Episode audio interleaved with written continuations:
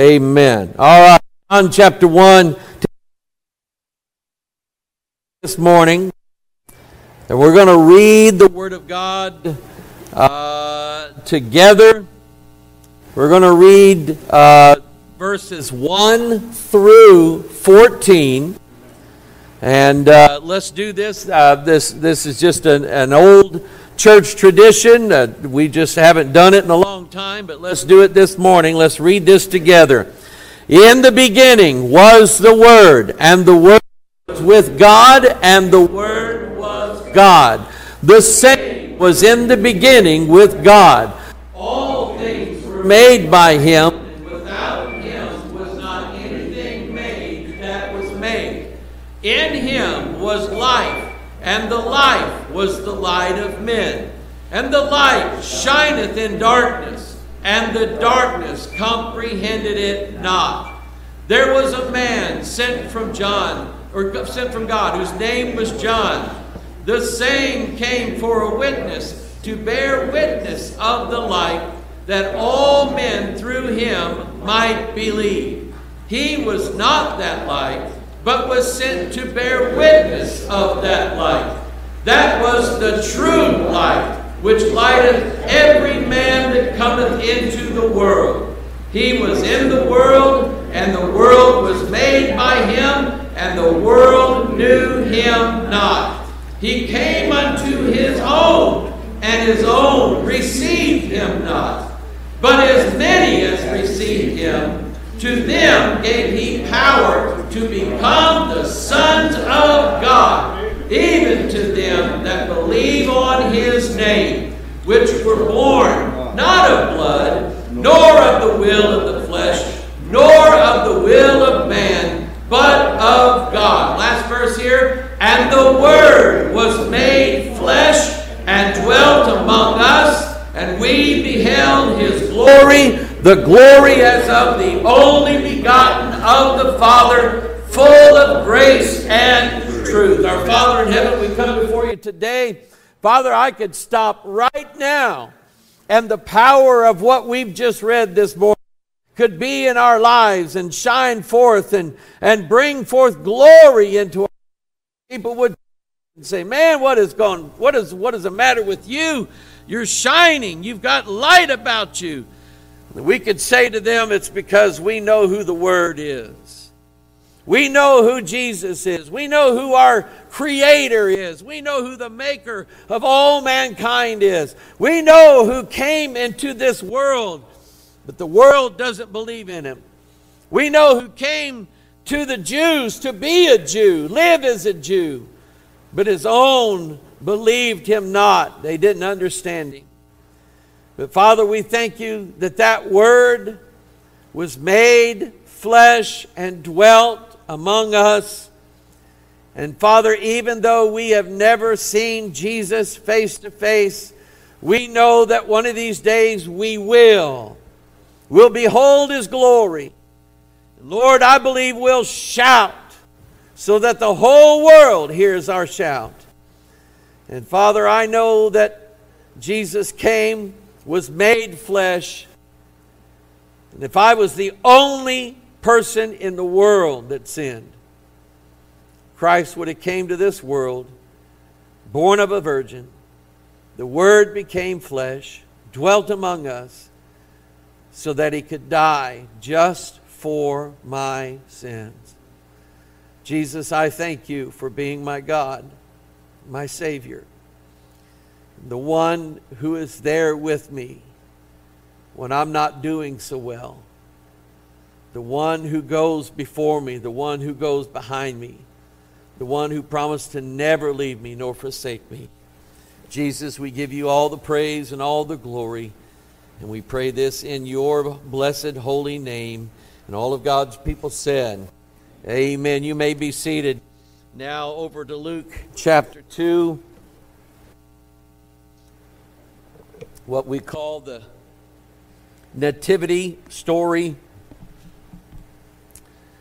Luke chapter 2, verse 1. And it came to pass in those days that there went out a decree from Caesar Augustus that all the world should be taxed. Uh, this taxing probably had a lot to do with number one, how many subjects are in the Roman Empire. They wanted, they wanted a number. And number two, they wanted that number to pay up. For every citizen, there was going to be a payment just for being under the protection of Rome. Verse 2 And this taxing was first made when Cyrenius was governor of Syria. And all went to be taxed, everyone into his own city. So if, if, uh, if this taxing were to happen now, then my mother would have to go to Levy, Arkansas. And when you see the sign, it says levy. And if you ask somebody, where's levy at? They'll laugh at you. And you say, it's Levy, Levy, Arkansas. And if they were to call me to my birthplace, I'd have to go to Jefferson Memorial Hospital in Jefferson County, Arkansas. There was a Jefferson County, Arkansas, a Jefferson Memorial Hospital in Pine Bluff, Arkansas. Can you believe that? I'd have to go back to Pine Bluff, Arkansas. You would have to go back to the place of your nativity. But anyway, all went to be taxed, everyone into his own city. Verse 4 And Joseph also went up from Galilee out of the city of Nazareth into Judea unto the city of David, which is called Bethlehem, because he was of the house and lineage of David. Isn't that something? House and lineage of David, just like the prophets foretold. He was going to be the son of David the son of Abraham, the son of Isaac, the son of Jacob, the son of David, the son of man, and the son of God, to be taxed with Mary, his espoused wife, being great with child. And so it was that while they, the ladies, those of you who have carried a child up until the ninth month, how would you like to be riding side saddle of an old donkey Not something you'd look forward to. Verse 6 And so it was that while they were there, the days were accomplished that she should be delivered. And she brought forth her firstborn son and wrapped him in swaddling clothes and laid him in a manger because there was no room for them in the inn. There were in the same country shepherds abiding in the field, keeping watch over their flock by night. And lo, the angel of the Lord came upon them, and the glory of the Lord shone round about them, and they were sore afraid. And the angel said unto them, Fear not, for behold, I bring you good tidings of great joy, which shall be to all white people. Is that what that says? To all Jews. No, all people, every race, every color every ethnicity. He was he came to be the savior of everybody who calls upon the name of the Lord. Somebody say amen. Shall be to all. By the way, I bring you good tidings. That's what the word gospel means. Good tidings of great joy which shall be to all people. For unto you is born this day in the city of David a Savior, which is Christ the Lord. And this shall be a sign unto you. Ye shall find the babe wrapped in swaddling clothes, lying in a manger. And suddenly there was with the angel a multitude of the heavenly host, praising God and saying, Glory to God in the highest, and on earth peace, goodwill toward men, to uh, our Catholic friends.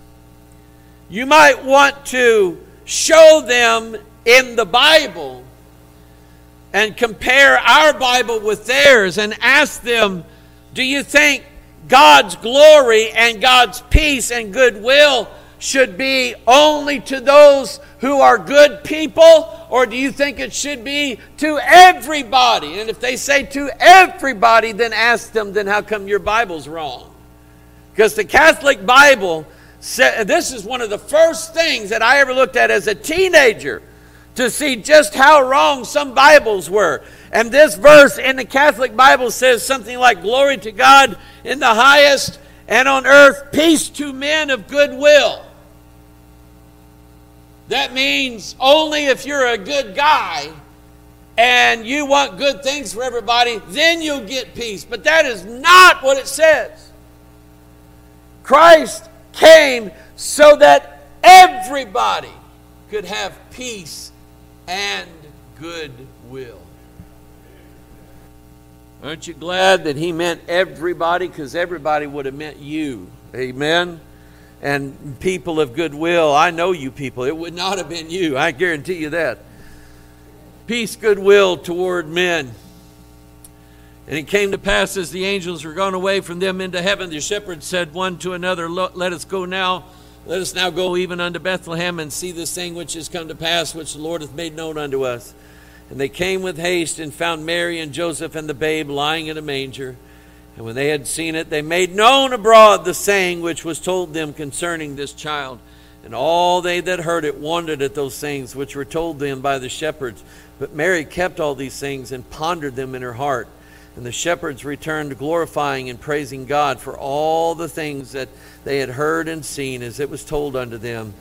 And when that, those are the first evangelists, the first soul winners, the first people to go out with the message that Christ the King has been born. Uh, verse, um, let's see here. Mary kept all these things pondered them in her heart, and the shepherds returned, glorifying and praising God for all the things that they had heard and seen as it was told unto them. And let me hear everybody say amen to that. You believe that. Amen. And listen, that, that passage of Scripture said absolutely nothing about Frosty the Snowman or Here Comes Santa Claus, Here Comes Santa Claus or right or Rudolph the, the nosy red Oh, red nose. Nosy, I thought it was nosy red reindeer. No, it didn't say anything about that at all. That's not, that is not what this is about. But as the world goes, that's, that's what everybody's turned it into. They've turned it into a marketing thing, they've turned it into a money thing. You'll hear on the news every year, every year, you'll hear a financial report of all the stores across America, and they're always saying, "Well, you know, this Christmas season wasn't a good season for all the store outlets." That, and I'll tell you this: most stores base a certain percentage of their income on what they think they're going to get during the Christmas season. To them, it is that's why they started putting Christmas stuff out at Fourth of July. Hurry up now, get it out there so we can start selling stuff already. To me, that's it's almost laughable, but it's not funny. But here they've made it into a merchandising thing. And what did Jesus say? My house shall be a house of prayer to all people, but you've turned it into a den of thieves. In Isaiah chapter 55, he said, Why in the world would you buy something that doesn't cost anything? I'm paraphrasing that, but why would you do that? Why, why would you, and I'm going to say this to you. Why would you willingly receive a gift from a family member or a friend or a boss, but not receive the greatest gift of all from God. Why? Is it because you don't know what it is? Oh, you know what it is. It's everlasting life. It's a life where you don't have to worry now about guilt anymore. You don't have to worry about being found out anymore. You don't have to worry about uh, the consequences of your actions and whether or not you're going to go to jail or whatever it is. It, that's the life that God is promising you. And it's an absolute free gift. You'll accept, um, Yes, I'm trying to think of some of the stupid things I bought Lisa for Christmas. The the Ronco fingernail dryer thing. Yeah, I found out she didn't like that one. Why would you accept something like that and turn down God's free gift? That takes us to Exodus 16. Now, this is kind of following in the footsteps of the journey that we're taking from Egypt to the promised land. And after um, Exodus 14, when God wiped out all of the Egyptians, that was the point of, of last week's message was, in case you didn't catch that, is that the reason why God had you at the Red Sea, showing you the way to eternal life, and Pharaoh chasing you, God knew, but He knew He couldn't tell you because then you wouldn't have done it. But God knew that in Pharaoh chasing you into the Red Sea, that was going to be the last time you were ever, ever going to see Pharaoh again. And again, I'm going to say this if, if I could promise you, if I could absolutely promise you that the sins that you commit, that there's coming a day when you will never, ever, ever see those sins come up on you ever again. If I could promise you that, would you take that? Would you accept that? The truth of it is, some people would, yes. Most people will not. Most people offered the plan of salvation. Most people offered the gift of God, which is eternal life through Jesus Christ our Lord. Most people who hear that message will reject it and not accept it. So, Exodus 16. I'm going to read uh, verse 1, 2, and then you'll see verse 3 on the screen. In verse 1, they took their journey from Elim, and all the congregation of the children of Israel came into the wilderness of Sin. That, that means Sinai. Okay, it is Sinai, Shin, Sinai. And it's where Mount Sinai is, okay? Uh, which is between Elim and Sinai. See, there it is.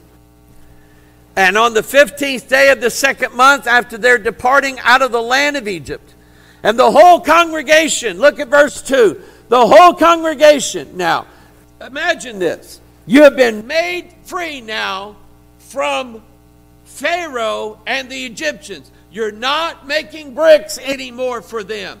You're not at you're not you don't have the lash applied to your back anymore. You don't have your children in slavery. You're, you don't have your family in slavery. You are free. But look at what they did. The whole congregation of the children of Israel murmured against Moses and Aaron in the wilderness. They complained. In verse 3 And the children of Israel said unto them, Would to God we had died by the hand of the Lord in, in, in the land of Egypt, when we sat by flesh pots and when we did eat bread to the full. For ye have brought us forth into this wilderness to kill this whole assembly with hunger. You know, there's some people who refuse to accept God's call uh, and his offer of free salvation simply because they've heard the wrong thing about it, someone's told them some lie about it, or they don't know anything about it and they don't know anything about God and they're afraid and so they just simply won't do it. But then you have others. And I've seen these people throughout the course of my life come into this church, maybe bow at the altar there for a while, preacher talk to them for a while, stand up and say, Hey, so and so just gave their life to the Lord. Everybody comes, hugs them, gives them a right hand of fellowship. They get baptized. Remember what going through the Red Sea is it's Israel being baptized. They get baptized, and then lo and behold, some bad thing happens. And I promise you, the devil will throw at you after you get saved. He'll throw at you everything he's got to get you to turn your back again against God and turn back to the devil. How many of you say amen to that? He'll turn, he'll turn, he'll try to turn you. He'll use your family against you. He'll use your friends against you. He'll, you listen, if, if it's drugs you're on, I, I guarantee you the devil will throw more drugs at you than you've ever had in your life. And he'll get you to try to turn you back. And so you're out there, you've already been washed. Now you're on the journey of life that God wants you to go. And some bad thing happens, and you get mad, and you get full of the flesh, and you think, you know what? when we was in Egypt, we sat by big pots full of meat. Just cooking, roasting lamb, roasting fowl, flesh pots. Man, we'd throw in onions and leeks and garlic in there and maybe a little cabbage in there. And boy, we'd have us a feast while we were in Egypt. And then we had bread. Oh, we had that hot buttered bread. You know how that was. See, I've heard people talk about the old days. About how when, after they supposedly got saved, they started yearning again for the flesh pots and the bread of the old life. And I can tell you that more than likely, those people are probably not going to make it very long. They're probably not going to make it very long. I know of a, a preacher, and I, I listen, I looked up to this man. Preach, boy, he could preach. Pastor, boy, he could pastor. Evangelize, boy, he was an evangelist. He was pastoring a church down in Arkansas. The men of his church went to the hotel room that he was in with his mistress. And when he answered the door, those men of his church, tears in their eyes, said, There'd be no need for you to come by the church and get all your stuff. We've boxed everything up for you. We're going to set it out in the parking lot. You just come by and get it. You're not our pastor anymore. And that woman that he was with moved up north. And there he had the opportunity to try to make things right again with his wife, try to make things right again with his adult children tried to make things right again with fellow pastors and so on. But he got to longing for the flesh pot. And instead of yielding his life back over to the Lord and trying to make amends for what he did, he decided that he would rather spend the rest of his life with his mistress so he left his wife, left his sons, left the dairy farm that he helped them farm, left his reputation, and just disappeared into the sunset with this woman. He got to longing for the flesh pots again. He's got them. He's got them. And you know what? they might make, as far as his flesh body, they might make that part of him happy. But his soul will always be warring against the Spirit of God. If God hasn't already turned him over to a reprobate mind. They said, When we sat by the flesh pots and when we did eat bread to the full, for ye have brought us forth into this wilderness to kill this whole assembly with hunger. So now look in verse 4. I like this. I like this. I want everybody to do something. I want you to take your Bible and I want you to turn to Genesis 50. Genesis chapter 50.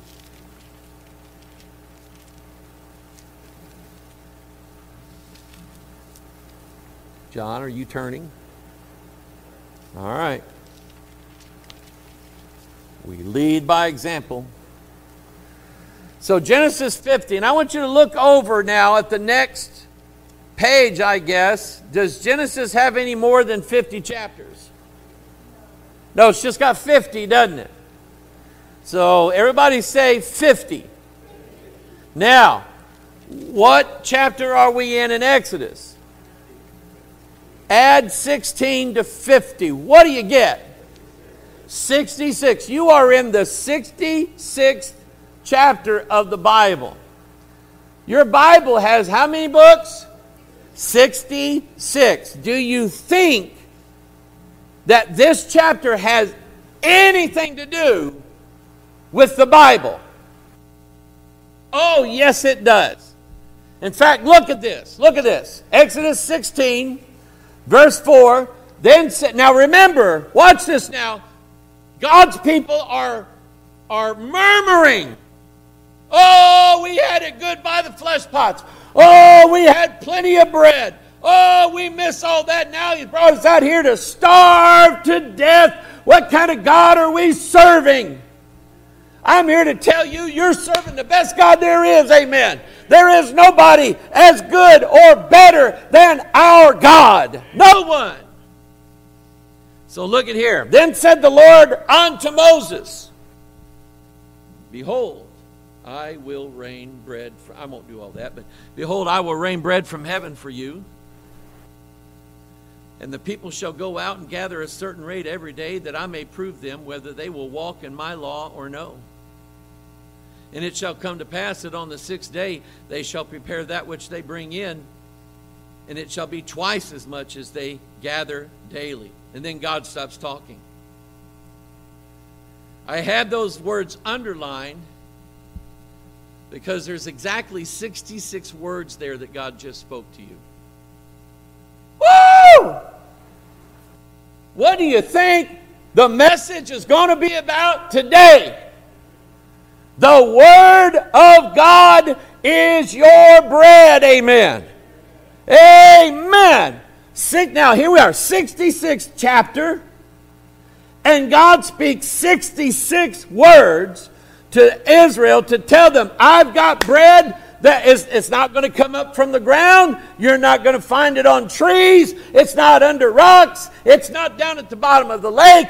It is going to come down from my goodness, the whole Bible came down from heaven, didn't it? In fact, the very word of God itself in the beginning was the Word, and the Word was with God, and the Word was God, and the Word was made flesh and dwelt among us. The whole Word of God came down from heaven down here to us so that we could read it every day.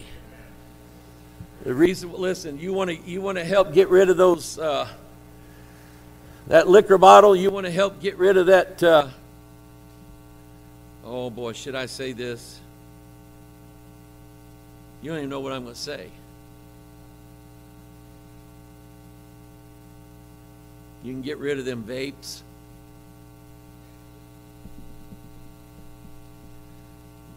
Now, I'll be honest with you. I'd much rather walk into a room where someone's vaping than a room where about 15 people are smoking, sucking cigarettes. Me and a guy one time visited a family, and it was a, a man and his wife, and they had adult children. And all three of the adult uh, children were visiting that same night, and all five of them sucked cigarettes. All five of them smoked and there wasn't a minute where one of them didn't have one leg going.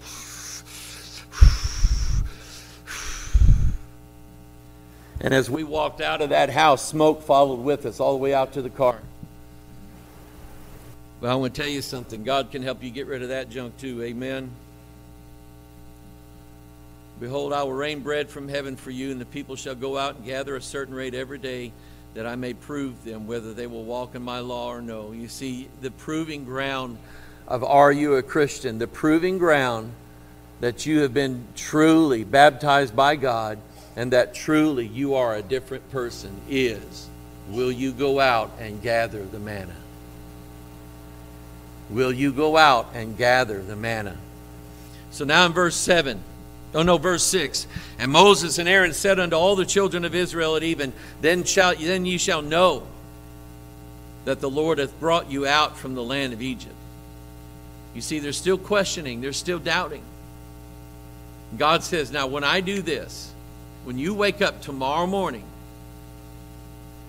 and there's bread laying all over the ground, you'll know that I brought you out of the land of Egypt. You'll know that it was me that's delivering you from alcohol, from drugs, from pornography, from fornication, adultery, uncleanness. It's me that's delivering you from all of these wicked things when you when you open up your Bible and you see in just about every page you read that there's bread for you in this book waiting for you. Amen. And in the morning then you shall see the glory of the Lord, for he for that he heareth your murmurings against the Lord. And what are we that ye murmur against us? And Moses said, This shall be when the Lord shall give you in the evening flesh to eat, and in the morning bread to the full, for that the Lord heareth your murmurings, which you murmur against him. And what are we? Your murmurings are not against us, but against the Lord. You know, I'd be careful I'd be careful about who you complain about your church to or about things that you're not quite sure about the Bible. I'd be real careful about that. Those things are better off if you want somebody to complain to, go complain to the Lord. God is a merciful God. God is a good God. And God can handle you murmuring. God can handle you complaining. God can handle you saying, God, I just don't understand this. God, God, help my unbelief. God, please help me. God, God will deal with that a whole lot better than for you to go around and trying to destroy Christianity, trying to destroy the faith of others, trying to tear down the church that you go to, trying to tear down brothers and sisters that love you, that are praying for you. I recommend going to God. Now, verse 27. And it came to pass that there went out some of the people on the seventh day for to gather, and they found none. now, did you know that this was before God gave them the Ten Commandments? God didn't give them the Ten Commandments verbally until uh, Exodus chapter 20, where he says, Remember the Sabbath day to keep it holy. Six days shalt thou work and do all thy labor, and seven days uh, rest unto the Lord. God was already establishing a day of rest to the Israelites before the law. And God said, On the sixth day, you better go out and collect double. Because if you don't, you'll be sorry. There'll be no presents for you under the tree. Amen. And lo and behold, there went people out on the seventh day and they're looking. Where's the manna? Where is it? Didn't God say, God's a liar? they go in and they go to complaining, and, and, and somebody says, God's not a liar, you idiot. He told you on the sixth day you gather twice as much because on the seventh day there's not going to be any. And right there, you've got further proof of whether or not somebody is going to follow the Lord or not. Now, people, like I said, I've been in church all my life. I've seen all kinds of people come in. I've seen all kinds of people go out. I've seen people come in, get happy for a while, do the church thing for a while. Then, lo and behold, the old sins come back and start tugging and pulling at them. And then, after a while, you don't see them anymore. And I want to say this. I want us adults to listen to this. To a child in this church, I was one of them. And I learned to just love and, and enjoy the men and the women that I went to church with. I thought the world of these people. One of them decided that he didn't want his wife anymore, so he left her, left the church. Another one decided that he wanted to believe in some false doctrines. And I'm talking about when I was a kid. And the pastor had to have a meeting with him. He left. And all of a sudden, now, these people that I thought were great, awesome, wonderful people found out that, that they weren't. And, it, and I just, I would, I would question that. I'm going, but why? Why? Why leave? It bothered me to see the adults that I loved and cared about as a boy in this church. It bothered me. It bothered me to see in, uh, I think it was 1979, these people that I loved equally hate one another so bad that half of them wanted the preacher out, the other half didn't. And so they just decided to part ways and never see each other again. I lost adults that I thought the world of, and in fact, I had to switch schools because one of those adults that brought up false charges against the pastor was my school teacher. And I'm, that affected me as a young man, as a kid. That affected me. And I just don't like to see people that I love getting at each other, fussing with one another, mad at one another, jealous at one another. I don't think we ought to do that because we're going to ruin some kids if we're not careful. Can I get an amen? These kids, they're watching us. Man, they're watching us.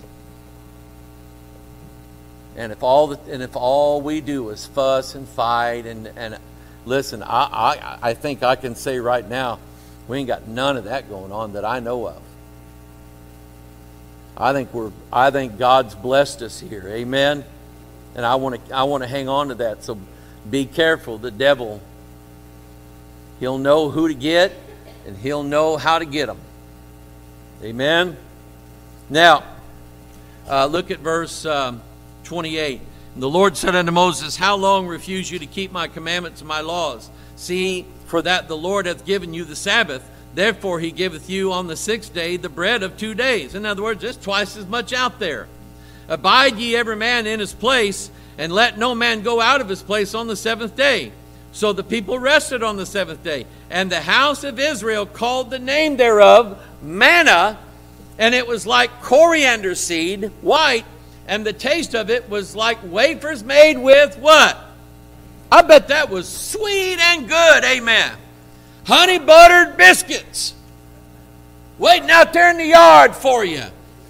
No, what it was is, I don't know, some kind of little deal out there that they could take and put it in a, in a, in a mortar and take a mortar and a pestle and beat it into flour and they made cakes out of it or pies or cookies or birthday cakes or upside down cakes or whatever kind of cakes that they wanted. Amen? Biscuits and gravy if they wanted to they could have it they had bread. Amen they they rejected against that too then, back in John chapter 6. Mm-mm-mm. Turn there very quickly. Then said Jesus unto them, Verily, verily, I say unto you, Moses gave you not that bread from heaven, but my Father giveth you the true bread from heaven. In other words, the bread that Moses gave you sustained your flesh, physical life. The bread that my Father gives you will sustain your soul for eternity. For the bread of God is he which cometh down from heaven and giveth life unto the world. He's talking about himself, isn't he? Then said they unto him, Lord, evermore give us this bread. And Jesus said unto them, I'm the bread of life. He that cometh to me shall never hunger. And he that believeth on me shall never thirst. Let's let's read that again and everybody read that. Say that out loud with me. I am the bread of life. He that cometh to me shall never hunger, and he that believeth on me shall never thirst. Now I'd like for you to bow your heads. And this morning, I'm going to ask you this morning. Tomorrow's the day we celebrate the, the birth of Jesus Christ, his coming to this world. And it's just like God giving us bread from heaven every day. By the way, the bread is the Bible. He's given you his bread of life, which is the word of life and the word of God.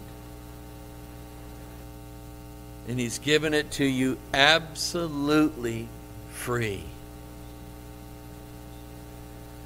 And I'm going to ask you this morning would you like to receive this bread so that you never hunger again. If you would, just slip your hand up, slip it back down, and there you go. Thank you, thank you, thank you. And in that, you're saying, Pastor,